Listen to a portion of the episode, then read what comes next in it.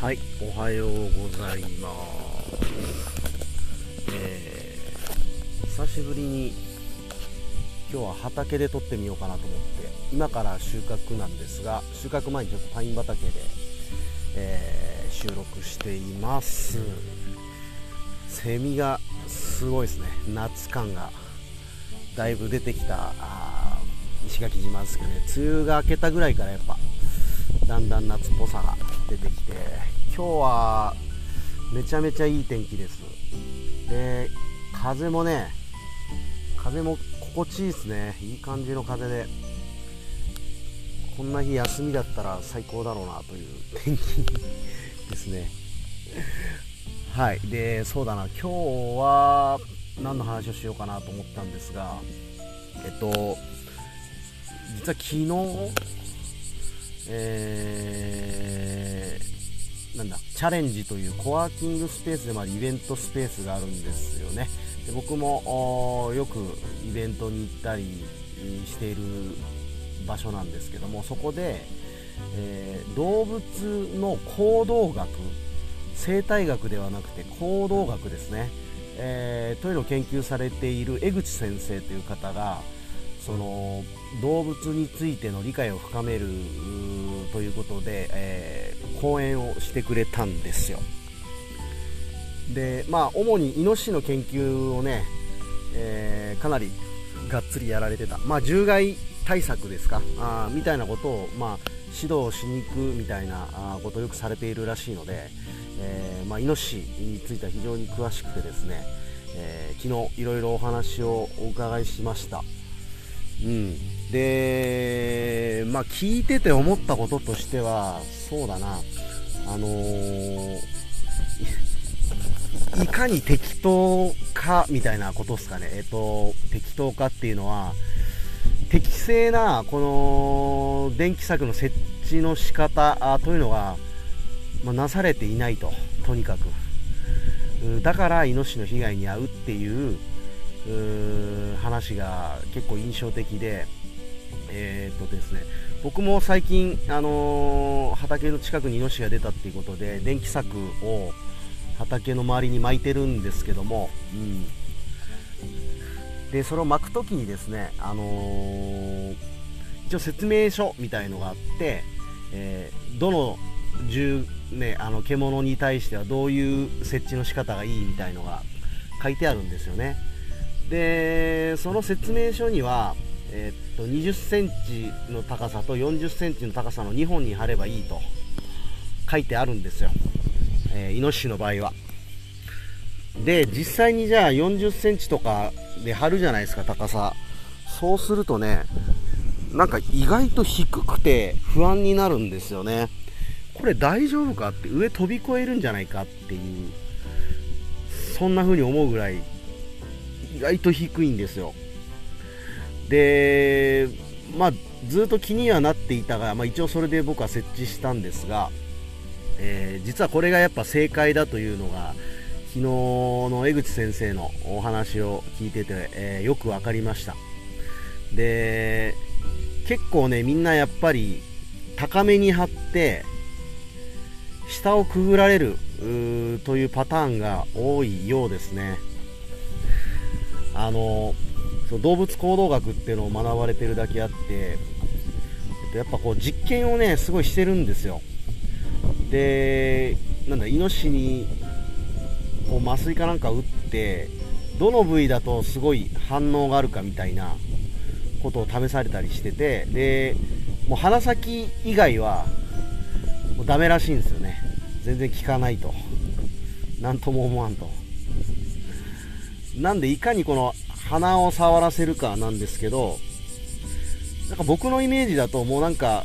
思い切って突進したらこんなんすぐに破れるからなんかそれ賢いイノシシが1頭いたらもうダメちゃうかっていうのをもうずっとなんかなんとなく思ってたんですけども実はね意外とそんなことがないらしくあのすごいやっぱね警戒心が強い動物のようなんですよね。で映像もいろいろ見せていただいてその警戒心の強さみたいのがやっぱその映像からも伝わってきてえー、かなり慎重なんですよ最初。あのー、この電気柵のこの電気が通っているこの紐のところ。ここをね最初はやっぱ慎重にこう触った鼻で触ったりえーと、舐めてみたりとかをやるらしいんですよね。でその時に一発バチッとやってしまえばもう警戒してそのイメージが刷り込まれても近寄らなくなるらしいんですよ。だから一番最初は肝心なんですよね。でその最初のところで、えー、まあ、くぐられたりしちゃうと、えー、もうそこはくぐれるという鼻先も当てずにくぐるようになっちゃうともう全然効かないらしいんですよ。いやなんかそんなの 知らんがなって感じなんだけど実際やっぱ映像を見せてもらったらそうなんですよね。イノシシって上飛び越えたがらないんですよね。すんげえ狭いとこも下くぐっていくんですよ。だからいかに下をくぐらせないか。あの、ワイヤーメッシュっていう金網みたいのでも実験してたの見たんですけどえっと三方は、えっと、下側を鉄筋かなんかで結んで強化してたんですねで一方だけ一辺一辺っていうかね四角の一辺だけあのー、強化しないでえー、と中に餌を置いといたらその強化しないとこをね頑張ってこうこじ開けていくんですよねなんかああいうのを見るとですねやっぱこう修正を知るのめっちゃ大事だなって思いましたね。だ結局僕らはなんか人間の頭で、えー、こうじゃないかと考えているところがあるがイノシシ目線みたいなものをね昨日見せていただいて本当になんか深い学びがありましたね。うん。で意外と賢い話とかね。あのー、カラーコーンをなんか5種類ぐらいのカラーコーンを結構ランダムに置いてで最初はそのそのカラコンの中に全部に餌が入るようにしてでそれを覚えさせるらしいんですよ。で一通りそれを覚えたら今度は、えーと、ある1種類の色だけのカラーコーンに餌を入れるようにするらしいんですよね。でそうするとあのー、しばらくしてこう学習していくとね本当にその色のカラーコーンしか倒さなくなるんですよね。だから思ったよりも賢いという印象。ただあのすごい警戒心が強いのであの最初ねさっきの話じゃないですけど最初にこの電木で嫌な刷り込みをすると意外と大丈夫。それはまあある意味賢さから来てるのかもしれないんですがまあ基本だからネガティブなんですかねそのえー、っとすごいマイナスで考えるところから始まってるんですよね。失敗が許されないじゃないですか動物って。それも先生が言ってたんですけど動物は人間と違って失敗イコール死みたいな、えー、ところで生きているのでだから、あのー、それですごいやっぱ警戒心が強いらしいんですよね。うん。いやいろいろ面白い話だったな。あとなんかこう食物連鎖の頂点によく狼があ、ね、当てられライオンとか狼が当てられるけどもイノシシ狼より強いらしいですねなんか。ヨーロッパとかで、えー、っと1対1だったらまず負けないみたいな話だったしなんかそういうのもこううちらの先入観がいかに強いのかみたいなことをすごいよく分かったしあとね、あのこれずっと疑問だったってことがあってそれってあのよく狼のおしっこを巻くとイノシシが来なくなるみたいな話聞いたことないですか？結構ねあのよく農家界隈で聞く話なんですがえこれもね実際になんかこう実験してて全然あのー、なんやろえっと全然聞いてなかったっすね。はい。あとその唐辛子とかえーと、木作液とかそういうものも、あのー、一応匂いとか刺激臭があるから警戒してみたいな話があったんですけどなんかねそれも効かないですね。自分の体にこすりつけてましたね。うん。いやーなんか面白かったなこう。知ったつもりになっていることがいかに多いか。人間の適当さ。であそうあともう一個面白かったのがえっとですねあのー、今捕獲されている獣害、まあ、鹿、イノシシの数っていうのはもう年々すごい増えてるんですよ。だけど農業の被害額が変わってないみたいな話があって、えー、そのからくりみたいのが実はありましてあの一生懸命駆除しているのは山に住んでいるイノシシや鹿だっていう話。山に住んでいるイノシシや鹿は実は山でしか生活してないので、えー、それをいくら殺したところであの里の方の農産物の被害を減らすことはできないという話をしてて実は里の被害を出しているイノシシは里に近いところイノシシや鹿ね里に近いところに住んでいてもうなんか美味しいものがあるということを覚えてしまったやつらはもうその近くに住んでるんですよね。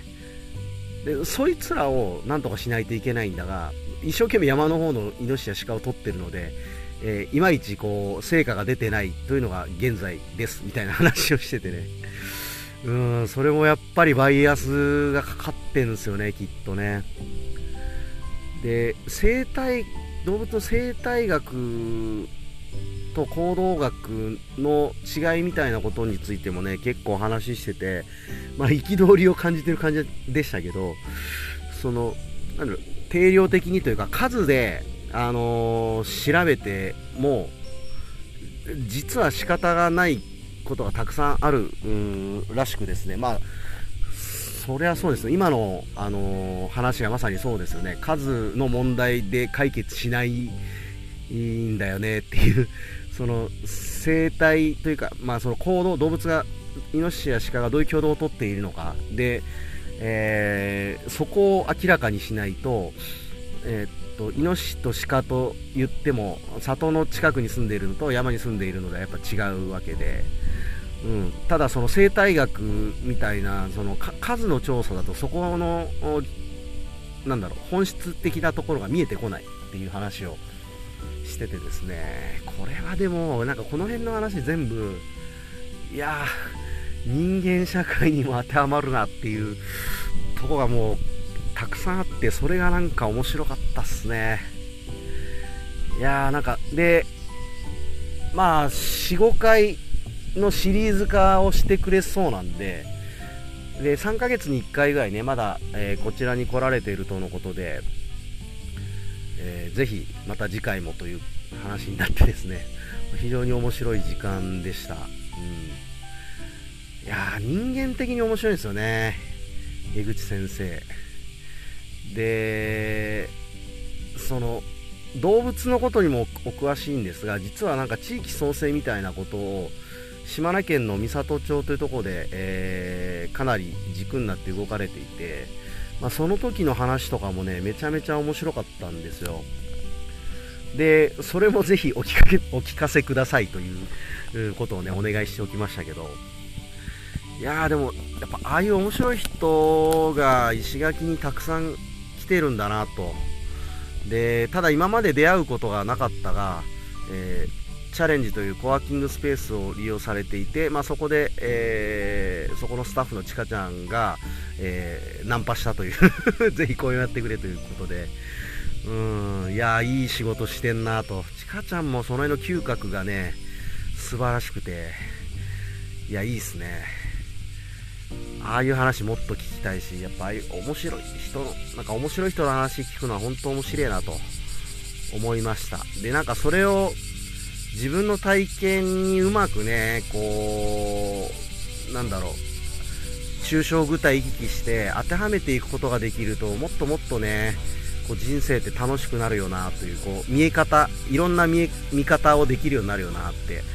うん、そんなこと思いましたね。もうちょっとこうなんだろう賢くなりてーとかも思ったな。やっぱりインプットが足りてないですね僕はね、うん、改めてそれも思いました。うん。はい。ち